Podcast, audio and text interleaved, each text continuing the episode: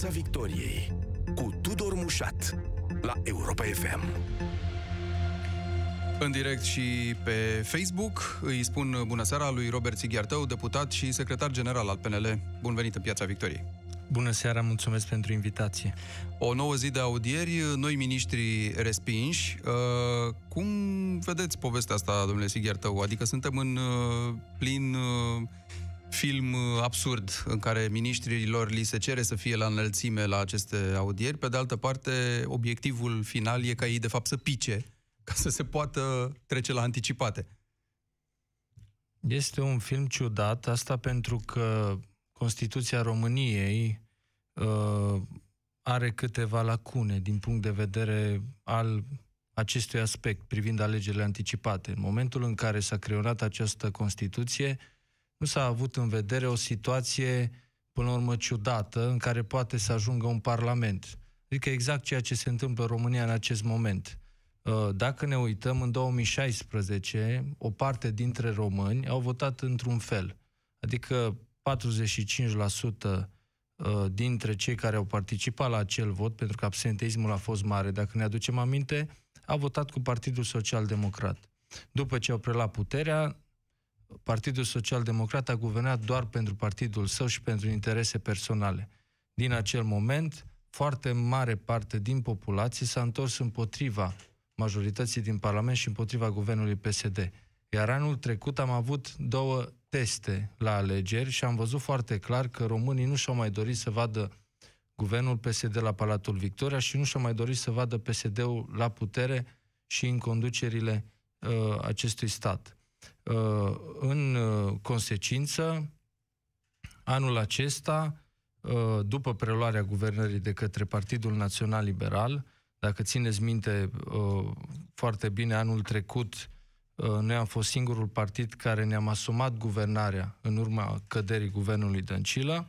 Uh, am preluat guvernarea, însă fără a avea o majoritate stabilă în Parlament. Și asta se vede destul de clar, pentru că, pe de o parte, guvernul ia, vrea să ia câteva măsuri care să reformeze anumite, anumite segmente și din România, dar pe de altă parte avem o majoritate în PSD care întoarce uh-huh. toate măsurile pozitive. Păi de fapt, domnule Sighertu, de chiar asta vi se reproșează, României. că v-ați grăbit să preluați această guvernare cu gândul să faceți anticipate și să recalibrați majoritatea în Parlament, doar că majoritate, doar că anticipatele zic uh, observatorii și analiștii uh, politici, nu pot să le facă decât partidele care au majoritatea în Parlament. Adică ele cumva trebuie să... e la mâna lor, ce mai încoace și încolo. Adică în momentul în care PSD, iată, cu aliații uh, pro-România, cine mai fi pe acolo, decid că lucrurile se vor tărăgăna, asistăm la ce se întâmplă azi. Așa, retrospectiv, nu știu, a mai fost o idee bună chestia asta? Este o idee extrem de bună, pentru că noi ne uităm în primul la ce, ceea ce doresc românii. Românii își doresc un guvern stabil, un guvern care să guverneze pentru ei și care să ia câteva măsuri extrem de importante pentru România. Și aici vorbesc de câteva mari reforme de care are nevoie România. Aceste reforme, aceste măsuri nu se pot lua dacă nu ai o majoritate stabilă în Parlament. Noi am preluat guvernarea și am spus foarte clar, în octombrie, în noiembrie, când am preluat guvernarea, am știut la ce ne încumetăm. În sensul că știam că va fi complicat, știam că din punct de vedere electoral politic s-ar putea pe termen scurt să pierdem, deoarece nu aveam o majoritate stabilă în Parlament, Uh, și mai mult decât atât a făcut și câteva compromisuri, dacă țineți minte, uh-huh. uh, luând câțiva parteneri, să zic, de conjunctură la guvernare, aici vorbesc de PMP și de ALDE, dar am făcut acest lucru pentru binele României. Că orice zi la guvernare cu guvernul Dăncilă, cu PSD, era un dezastru pentru România. Și urmările se văd și acum, pentru că se discută în Parlament, se discută în spațiul public despre acele împrumuturi pe care guvernul PSD le-a luat, vin scadențele la trei ani de zile și bineînțeles că noi trebuie să ne împrumutăm. De ce? Da. Pentru că Partidul Social Democrat a lăsat țara cu un deficit de uh, și 4 și ceva de, la sută. de deficit excesiv și deschisă de exact, Comisia Europeană, exact. cu precizarea că e vorba de guvernarea din 2019. Iar Acum am văzut acel... că PSD-ul vă acuză tot pe dumneavoastră că în ultimele două luni ați crescut de fapt deficitul. Orlando Teodorovici asta spune ieri în Parlament, domnule, vreau comisie de anchetă pentru că ăia de la PNL, când au plecat uh, la sfârșitul anului trecut, când au plecat la această sau înhămat la această guvernare, asta au făcut primul lucru. Ei mai au impresia că oamenii sunt naivi și că nu înțeleg cum merg lucrurile.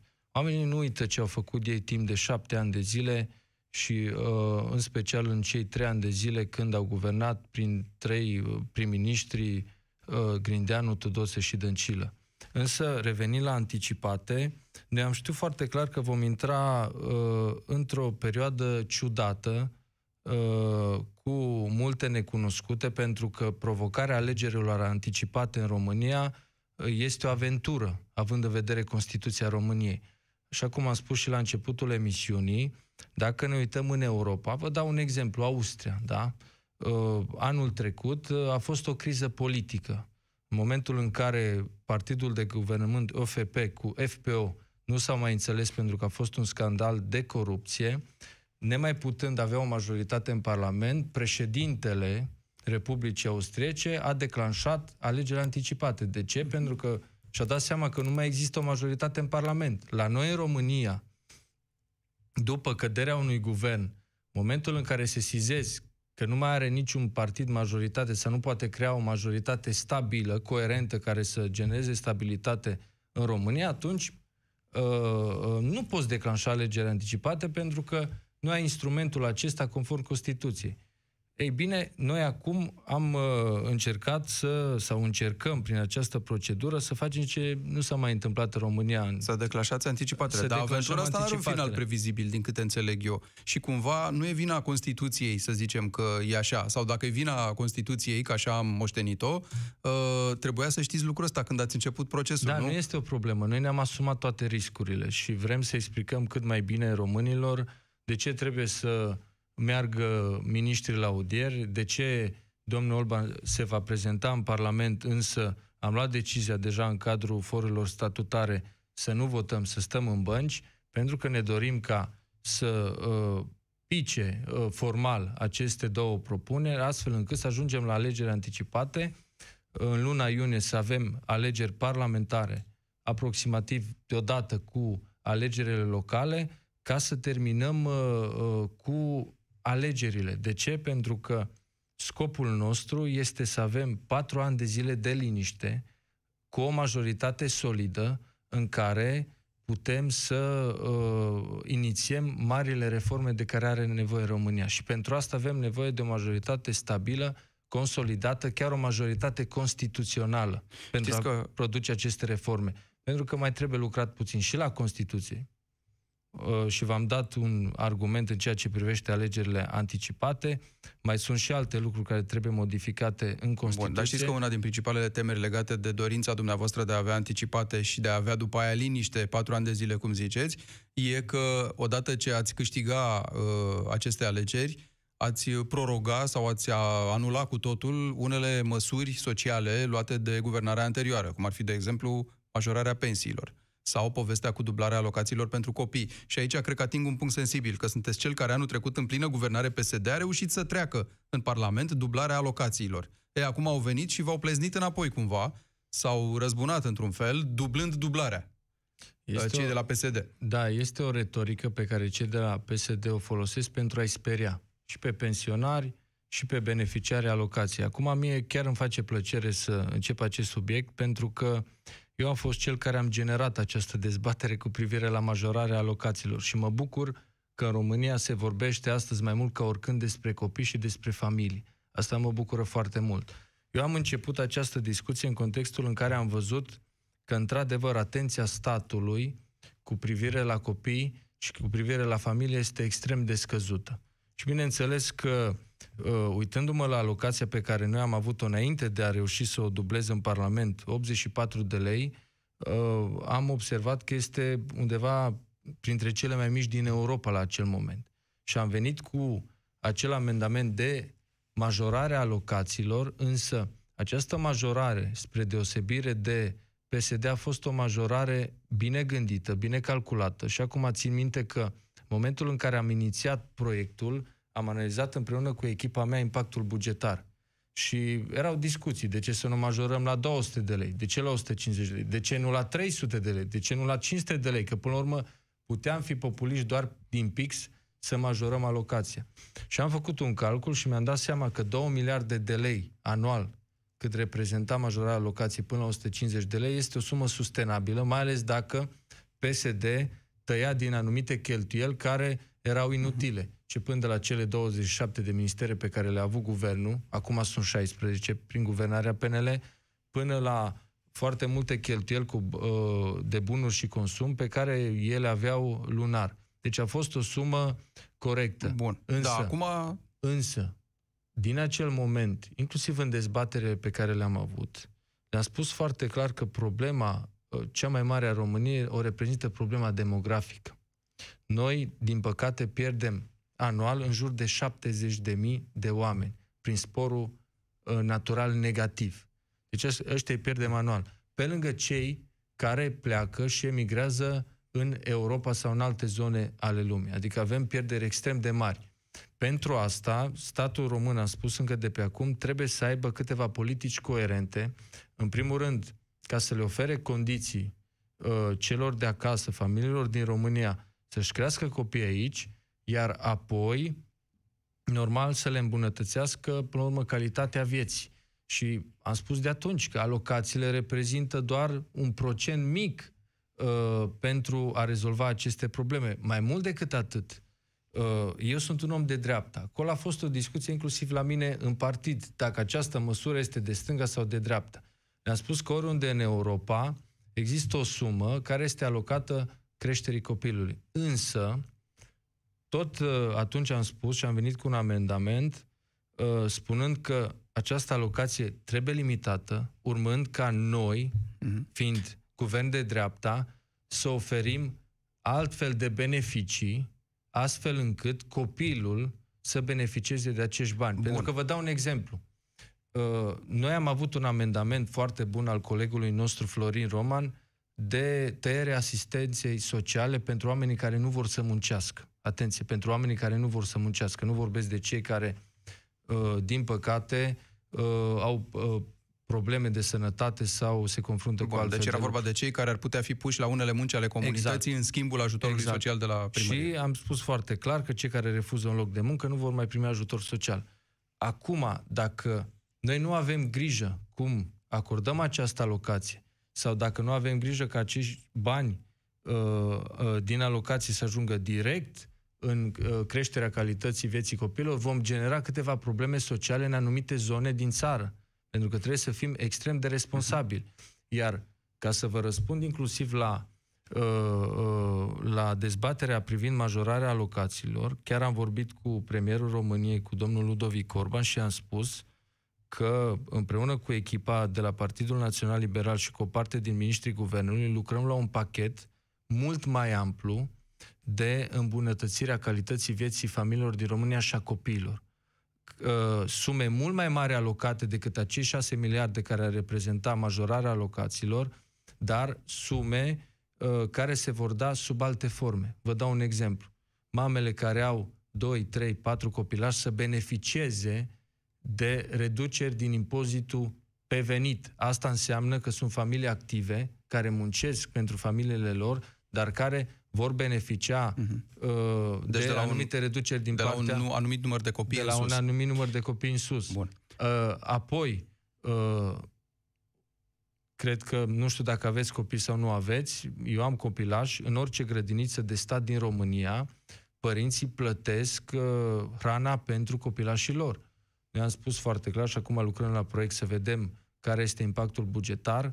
Toți copilașii care uh, merg la grădiniță în România să uh, uh, nu mai uh, părinții să nu mai plătească aceste, până la urmă, cheltuieli cu hrana copilașilor. Domnule Sighetov, eu dacă vă, român. dacă vă ascult pe dumneavoastră, deduc că sunt o grămadă de măsuri pe care să le luați în sprijinul familiilor cu copii. Și atunci întrebarea e, uh, adică toată lumea bănuiesc că se întreabă, bun, și atunci de ce vreți să prorogați uh, plata alocațiilor mărite? De ce nu vreți să dați banii ăștia de la 1 ianuarie? Bun, am înțeles, nu erau prevăzuți în buget, dar uh, există această rezistență în continuare la, la ideea asta de a plăti alocațiile mărite. Ordonanța s-a dat, care Haideți prorogă, și a fost trântită în Parlament. Din Haideți să vă traduc altcumva. Alocațiile se vor da. Bun. Dar se vor da sub alte forme și vor fi mult mai mari decât ceea ce a prevăzut PSD-ul. Păi repet, și răspunsul la întrebarea, da, de ce nu vreți să le plătiți așa cum sunt, care ar fi?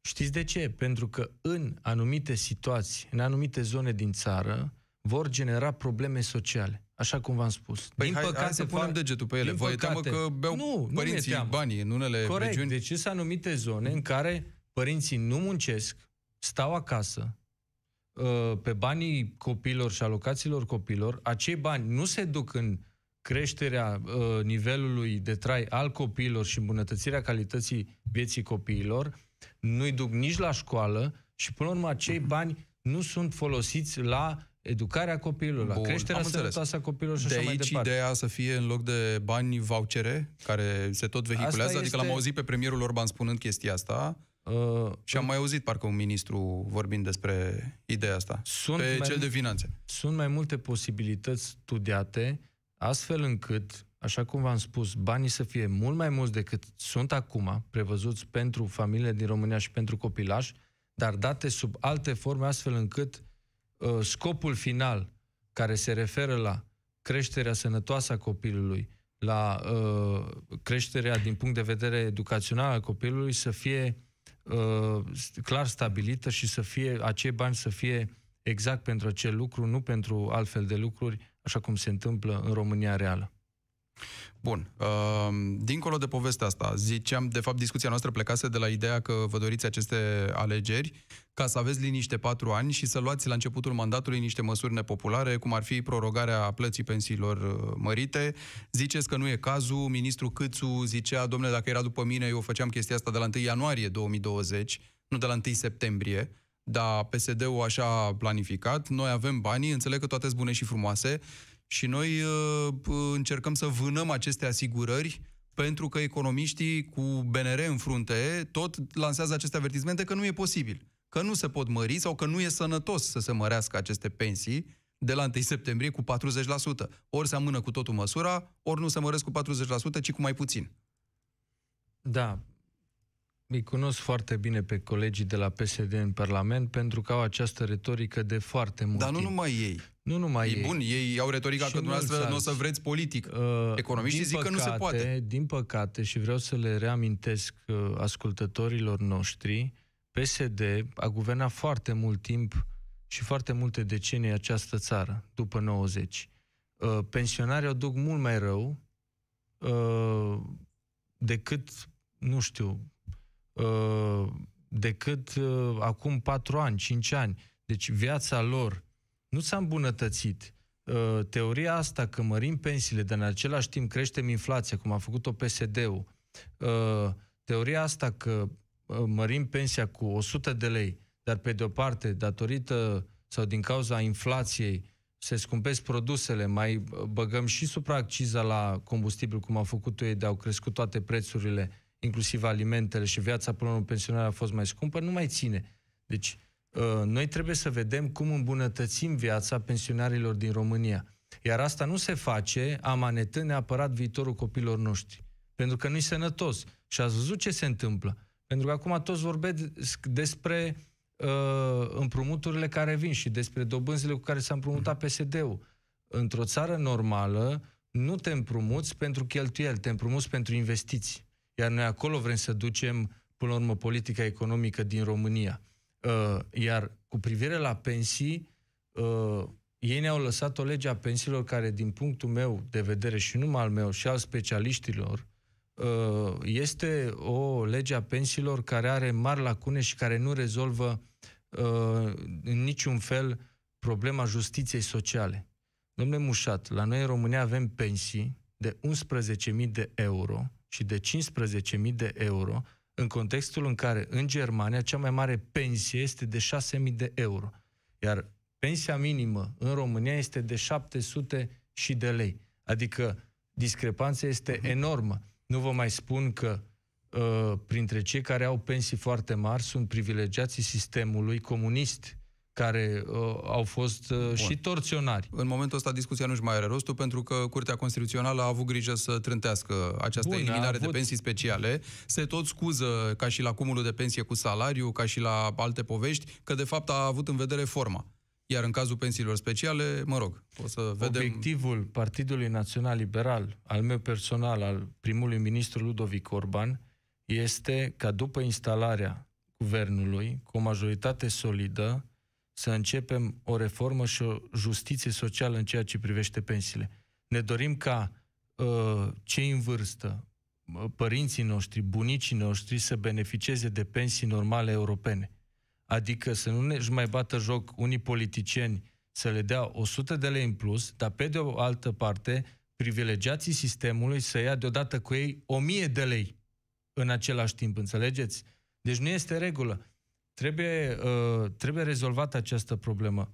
Pensiile în România uh, trebuie plafonate, clar, la un anumit nivel. Pentru că nu este posibil într-o țară europeană să ai pensie de 15.000 de euro și pensia minimă să fie de 700 de lei, de 100 și ceva de euro. Așa ceva nu este mm. normal. Dar, așa cum am spus, așa cum a declarat și Florin Câțu, pensiile vor crește. Pentru că, dacă mai țineți minte, psd au tot venit cu, uh, cu sloganele astea și lozincile astea că noi vom tăia pensii, că noi vom tăia salarii. Nu este adevărat. Nu vom tăia nici pensii, nici salarii. Pensiile vor crește, însă vor crește sustenabil, uh, având în vedere viitorul copiilor noștri, pentru că, până la urmă, și pe bunicii și noștri când ziceți vor crește sustenabil, trebuie să înțeleg și că e posibil să nu crească cu 40% de la 1 septembrie anul ăsta? Adică să, putea, uitați, vă definiția dumneavoastră de sustenabilitate definiția poate să include și asta? sustenabilitate spune așa, s-ar putea unele pensii să crească cu 60%. Mm-hmm. Și unele pensii care sunt de 11.000 de euro să scadă cu 30%. Am adică mă refer la pensiile nesimțite pe care uh, uh, oamenii, până la urmă, cetățenii onești ai acestei țări care contribuie zilnic la bugetul țării să uh, nu le mai suportă. Să ne întoarcem la aceste anticipate și la ordonanța care am văzut azi a înregistrat o primă înfrângere, o primă ciuntire, să zicem așa, raport negativ în uh, Comisia Juridică a Senatului. E de presupus că ăsta va fi parcursul și pe mai departe, cel puțin în Senat. E vorba de această ordonanță care vorbește de anticipate, dar care stabilește și controversata idee a votului oriunde. Noi am discutat și la România în direct astăzi aici la Europa FM Ehm, lumea înțelege nevoia, înțelege că e un fel de extindere a dreptului de vot, dar uh, se întreabă pe de altă parte ce se alege de legătura parlamentarului cu circumscripția lui. Pentru că noi încă suntem organizații în circumscripții electorale. Iar tu, ducându-te din Argeș la Iași, vei vota lista de Iași, chit că tu ești din Argeș.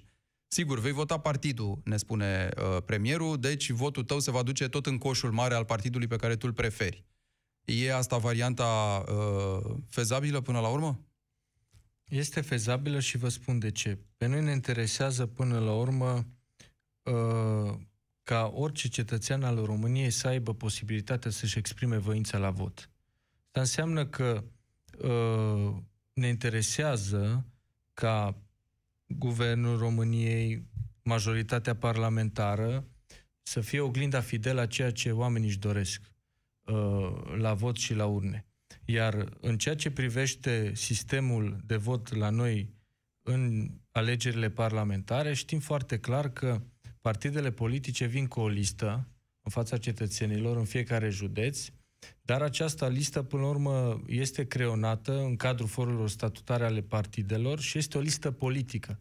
Deci vorbim de un vot eminamente politic în, în alegerile parlamentare. Și după cum vedeți, inclusiv în sondajele sociologice, oamenii aleg după preferințele politice și după, până la urmă... Deci oricum ne care... spuneți de fapt că circumscripția nu contează. E una din constatările la care a ajuns foarte multă lume. Că dacă listele sunt făcute de la centru sau prin diverse presiuni ale baronilor locali, contează prea puțin legătura mea cu lista din județul respectiv, ziceți, nu? Și atunci mai bine contează, votați noastră partidul. Contează mult și lista, domnule Mușat, pentru că, până la urmă, un cetățean al județului Bistrița-Năsăud nu o să voteze orbește Partidul Național Liberal dacă pe acea listă nu sunt oameni onești, uh-huh. oameni care într-adevăr îi pot reprezenta cu cinste în Parlamentul României. Însă, votul, uh, per total, tot eminamente politic este și vă dau câteva uh, argumente și exemple.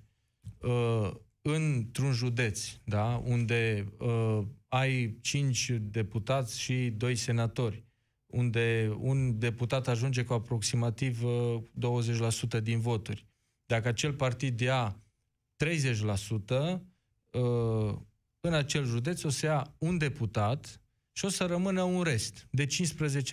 Acel rest merge la nivel național. Uh-huh. În funcție de calcule, se va închide până la urmă în fiecare județ uh, această, acea uh, sumă totală de voturi și s-ar putea un deputat să uh, aibă în plus uh, județul respectiv uh, din partea PNL-ului în Tulcea sau în alte județe. Dau un exemplu. Un coleg, un coleg de-al meu din Tulcea, uh, care a fost pe locul 2 plasat, a ieșit deputat, cu toate că noi în Tulcea am luat doar 20%, adică doar un deputat, numai că datorită voturilor și calculelor și resturilor din țară... De redistribuirilor, să le redistribuire, zicem, da. da, a ajuns deputat și mă bucur că a ajuns pentru că este un coleg foarte bun și foarte util Parlamentului. Uh, asta se întâmplă până la urmă peste tot. Deci există o reprezentativitate politică și o redistribuire a voturilor tot politică. La fel, dacă nu intră, dacă avem un partid parlamentar care, de fapt nu parlamentar, care a fost în parlament, dar care nu mai intră în parlament și ia numai 4% din voturi, acele voturi se redistribuie în funcție de clasamentul partidelor care au intrat în parlament. Primul loc, al doilea loc și al treilea loc. Deci, uh, există un vot eminamente politic uh, și uh, eu cred că din punct de vedere uh, al cetățenilor sau cetățeanului, această modificare este extrem de utilă. Bun. Pentru că trăim într-o lume globalizată în care oamenii se mișcă foarte mult, s-ar putea ori să fi plecat cu, cu locul de muncă într-o anumită zonă, s-ar putea să fii într-o mini-vacanță, dar vrei să exerciți dreptul de vot pentru că te interesează ce se întâmplă în România, te interesează uh, cu privire la Parlament ceea ce se întâmplă, pentru că Parlamentul va da viitorul guvern. Și aici este o chestiune extrem de interesantă, pentru că dacă ne uităm în ultimii ani, în ultimii 20 de ani, vom vedea că la alegerile parlamentare s-a prezentat mai puține, lume, mai puțină lume la vot decât la alegerile locale și prezidențiale. Cu toate că Parlamentul uh, votează Guvernul României și, și primul votează legi care afectează României, pe toată lumea, care este puterea executivă da. a României, care trebuie să construiască autostrăzi, și legiferează... se ocupe de educația copiilor Sigur. și așa mai departe. Deci este un vot extrem de important și sperăm ca tot mai multă lume să vină la vot, astfel încât să fie un guvern și un parlament legitim. Sunteți secretar general al PNL. Cât de nefericiți sau de indiferenți sunt primarii dumneavoastră cu care țineți legătura oricum prin natura funcției, uh, că a rămas votul ăsta într-un singur tur până la urmă? Uh, speculațiile sunt că pe PNL, ca și pe PSD, nu-l deranjează foarte tare povestea asta, că na, s-a împărțit țara în fiefuri cumva și își vor conserva uh, locurile. Cine spune asta, uh, la fel, uh, încearcă să se folosească sau să uh, inducă în eroare opinia publică și oamenii. Pentru că cine știe politică și se uită la sondajele sociologice, poate observa foarte simplu că cel mai avantajat partid ar fi fost PNL-ul sau este PNL-ul dacă vom avea alegeri în două tururi. Pe toate calculele posibile. Pentru că noi acum suntem primul partid uh, din România, dacă ne uităm în ultimele sondaje, și inclusiv la ultimele alegeri, ceea ce ne avantaja foarte mult în alegerile locale și mai ales în, în votul în două tururi. De ce? Pentru că acolo unde ai un primar PSD, să zicem puternic, bine înșurubat, cu multe legături, uh, aveai ocazia ca al doilea partid în acea zonă să-l bați în turul 2. Acum, într-adevăr, misiunea este puțin mai dificilă, pentru că nu mai ai două tururi. Însă era foarte clar că prima opțiune pentru a intra în turul 2 este a candidatului PNL. Deci, din punctul acesta de vedere, noi ne-am dorit de la bun început două tururi. Sau poate această... a candidatului USR Plus în anumite localități, dacă ne luăm după scorul de la europarlamentare, unde lumea în anumite orașe, cel puțin, orașe mai mari, a votat USR Plus, adică ei au ieșit pe primul loc. Și atunci prin transfer, cumva, ne puteam gândi și la asta. Dom'le, dacă USR Plus e pe val în anumite zone, uh, poate că și la primării candidatul lor o să tragă după el PNL-ul, nu invers. Adică o să, o să negocieze cu PNL-ul de pe poziția de forță. Nu PNL-ul va fi poziția numărul 2. USR-ul va fi poziția numărul 2. Din toate calculele și simulările pe care noi le facem, vă asigur că uh, noi stăm foarte bine și că ne avantaja în toate situațiile. Inclusiv în Craiova, fie furi puternice ale PSD-ului, Craiova, Constanța, dar și în alte zone. Deci, din punctul acesta de vedere, suntem avantajați și chiar ne dorim două tururi. Însă aici este o întreagă retorică și, din păcate, văd că foarte mulți au căzut în plasa aceasta populismului și a vorbelor ușoare, inclusiv dintre colegii noștri de la USR+, pentru că ei consider colegi și sunt sigur că după alegerile parlamentare vom guverna împreună, cum că nu ne-am dorit alegeri în două tururi. Păi haideți să luăm un puțin istoria recentă. 2016. Era Dacian Cioloș, colegul nostru la Palatul Victoria, și atunci am spus că ne dorim să avem alegeri în două tururi. Nu s-a mers nici cu asumare în Parlament, nu s-a mers nici cu ordonanță de urgență, au rămas alegeri într-un singur tur, din păcate. Noi anul acesta am analizat foarte bine care este cel mai bun instrument prin care ne putem maximiza șansele să avem două tururi. Aveam mai multe uh, posibilități. Una, în Parlament, unde erau mai multe legi, inclusiv una a mm. PNL-ului, a USR-ului și a PMP-ului. Dar dura prea blocat. mult. Nu neapărat că dura prea mult, însă uh, era vorba de majoritate. UDMR își dorea într-un singur tur, PSD într-un singur tur, ALDE, la nivel declarativ, spuneau că își doresc să fie în două tururi, dar lucrurile acolo nici nu mai știi cum sunt dacă ALDE mai Bun. are Mai aveți formula angajării răspunderii pe care exact. ați și adoptat-o, dar v-a trântit guvernul exact. fix din și cauza mai aveam asta? posibilitatea ordonanței de urgență, unde știam foarte clar cine conduce, până la urmă, instituția avocatului poporului. Doamna Renate Weber, care are o relație extraordinar de bună Sau cu Partidul Social Democrat. Sau o pe repede înainte tot în Parlament și pica acolo, nu? Cum se întâmplă cu ordonanța asta privind anticipatele care a ajuns exact. foarte repede la o zi. Exact. După publicare exact. a ajuns în Parlament. Iar atunci, până la urmă, cea mai curajoasă, uh, cea mai curajoasă uh, măsură a fost cea a asumării în Parlament, prin care ne-am riscat uh, uh, guvernarea și, până la urmă, uh, guvernul, dar am luat în calcul o a doua măsură extrem de bună pentru România, uh, alegerile anticipate. Alegerile anticipate pe care le-am discutat împreună cu partenerii noștri de opoziție din acel moment, cu USR Plus, Bun. pentru că adică alegerile anticipate... vor trebui să se mulțumească cu asta. Nu mai avem foarte mult timp și aș vrea să vă întreb uh, ce se va întâmpla la București, domnule Sighiar Tău. Pentru că vedem că nu ajungem nicăieri cu discuția asta despre un candidat care să îi se contrapună Gabrielei Firea, care are în continuare cea mai mare cotă de încredere după ultimele sondaje, Vine pe locul 2 un Traian Băsescu, care nici măcar n-a anunțat că ar candida, doar așa a făcut o aluzie vagă, și pe urmă Nicușor Dan și pe urmă Rareș Bogdan, dacă ar candida, dar nici el înțelegem că nu vrea, ce ar trebui să se întâmple la București? E miza acestui an, practic. Obiectivul numărul 1 al Partidului Național Liberal și cred că și al bucureștenilor este ca doamna Firea să nu mai fie primar din 1 iulie 2020. Păi ia să vedem. Cum? Asta pentru că doamna Firea nu a făcut nimic bun pentru cetățenii București. Bun, în afară de, de dumneavoastră, vă rog. Că doamna Firea, uh, vedem pe pila noastră în fiecare zi spus, ce a făcut sau nu. Ne-a spus foarte clar că obiectivul nostru este ca doamna Firea să nu mai fie. Asta înseamnă că suntem deschiși la orice fel de alianță. Însă, din păcate, și o spun eu personal pentru că am avut o declarație publică în care am spus, la un moment dat, pentru că m-am supărat văzând ce se întâmplă în uh, cadrul Alianței USR Plus că ar trebui să avem propriul candidat. De ce? Pentru că acolo există o dezbatere Bun, intensă și știți cine, cine va fi candidatul. Ok, lăsați-i pe ei. Cine uh, va fi de la dumneavoastră? Aveți candidatul? Noi, Încă măsurați. Am terminat măsurătorile.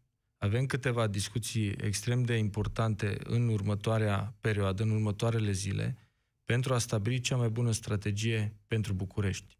Însă, v-am spus, scopul nostru final nu este să avem noi orgolioși candidatul PNL. Scopul nostru final este, în primul rând, să avem cel mai bun candidat care să o bată pe firea, iar apoi să răspundă cerințelor uh-huh. uh, celor din București. Înțeleg de la dumneavoastră că această strategie poate să includă și să vă raliați unui alt candidat, care probabil e Nicuș Șordan în momentul ăsta, că e cel mai bine plasat.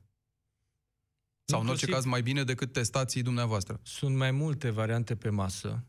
Uh, i-am testat și pe uh, ceilalți candidați din Alianța Bun. USR, pe Nicu Șordan, care nu știu unde se situează okay. cadrul USR Atât vă mai întreb că se da. termină emisiunea. Deci, deci e o variantă. Rămâne o variantă și asta Normal. a parteneriatului. Normal. Robert Sighiartău, PNL, mulțumesc foarte mult. Vă mulțumesc Rămâneți cu Europa FM.